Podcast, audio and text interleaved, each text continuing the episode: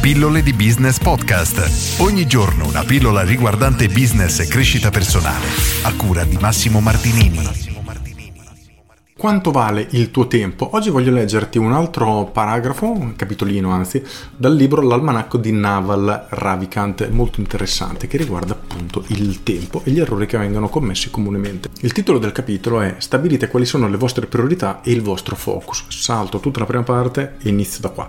Stabilite una tariffa oraria per il vostro tempo e spendete senza esitazione per affidare a qualcuno un incarico che sarebbe pagato meno di quella tariffa. E poi, sottolineato, non varrete mai più di quanto pensate di valere. Già questa affermazione secondo me è importantissima perché ne ho parlato più volte nelle pillole ma al momento la lasciamo in stand by e vado avanti.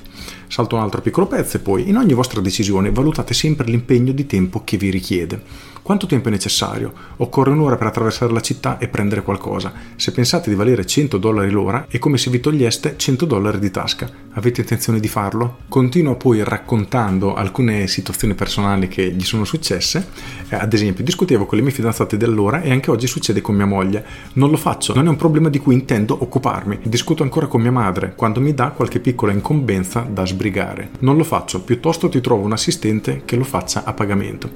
Per evitare di fare qualcosa che valga meno della vostra tariffa oraria, potreste affidare quel compito a qualcuno oppure non farlo e basta. Se potete pagare qualcuno meno della vostra tariffa oraria perché se ne occupi, fatelo. E questo include anche attività come cucinare. Magari volete mangiare sani e gustosi piatti fatti in casa, ma se potete affidare questo compito a qualcuno, fatelo. Stabilite una tariffa molto elevata a cui aspirate e rimanete su quella. Dovrebbe sembrarvi assurdamente elevata. Se non è così, non è abbastanza elevata.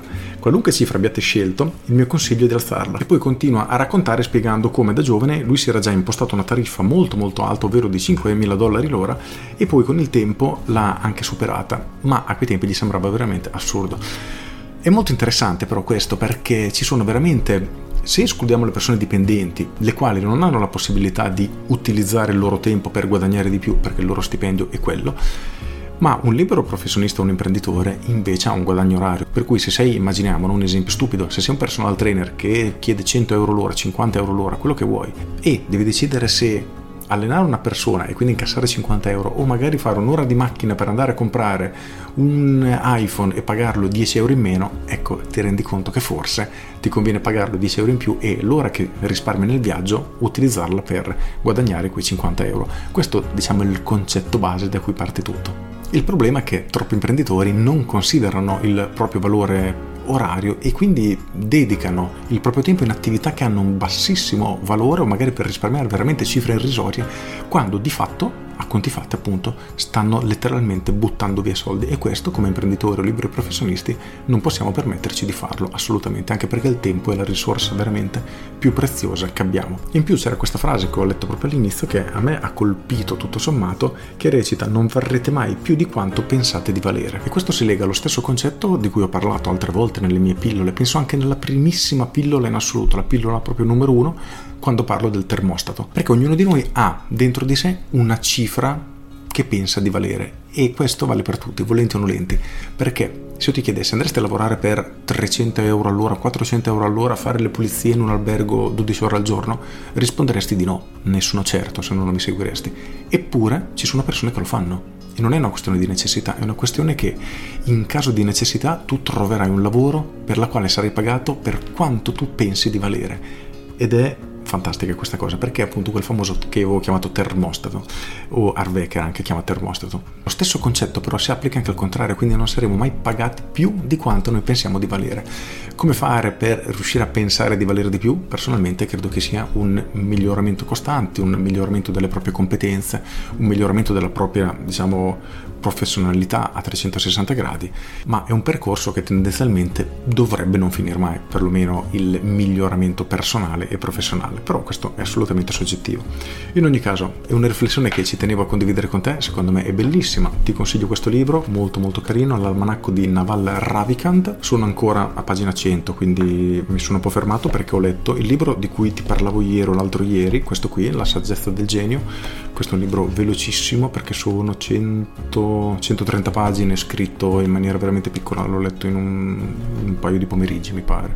L'ho finito stamattina, sono andato sul terrazzo al sole, me ne mancava metà, un'ora e mezza e l'ho finito. Ho approfittato per leggere e abbronzarmi contemporaneamente, così ho sfruttato un po' più il mio tempo. In ogni caso, oggi rifletti proprio su questo, su come utilizzi il tuo tempo e chiediti se effettivamente lo stai sprecando per attività che sono oggettivamente stupidi, perché tanto tutti facciamo cose stupide, dobbiamo ammetterlo.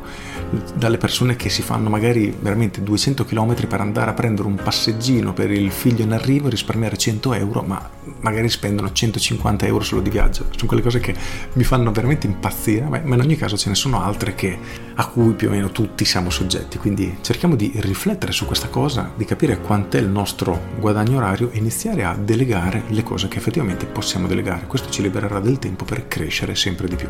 Con questo è tutto, io sono Massimo Martinini e ci sentiamo domani. Ciao! aggiungo, ti leggo il retro o quarto di copertina, mi sa che si chiama, insomma il dietro della copertina. Ci sono sei piccole citazioni prese dal libro, una è quella che ho detto oggi, guarda caso, quindi la rileggiamo. Diventare ricchi non è qualcosa che accade, ma una competenza che si apprende, già questo è interessante. Guadagnate grazie alla vostra mente, non al vostro tempo. Questo credo che chi mi segue più o meno lo stia già facendo in buona parte. 3. Non varrete mai più di quanto pensate di valere. Questa è l'affermazione che ho letto oggi, secondo me è stupenda. La quarta è costruite la vostra immagine in una certa maniera e la vostra immagine diventerà il vostro destino. Questo non l'ho ancora affrontato, ma immagino sia qualcosa riguardo la visualizzazione. 5. Il nostro spazio interiore è un luogo ricco di forza in cui ci possiamo recare, ma solo pochi di noi lo frequentano. Qui suppongo parlerà di meditazione, però magari lo sto sparando tutto a caso, quindi potrei sbagliare completamente. L'ultimo è date valore al vostro tempo e tutto ciò che avete, e su questo concordo pienamente, immagino sia simile a ciò che abbiamo letto oggi.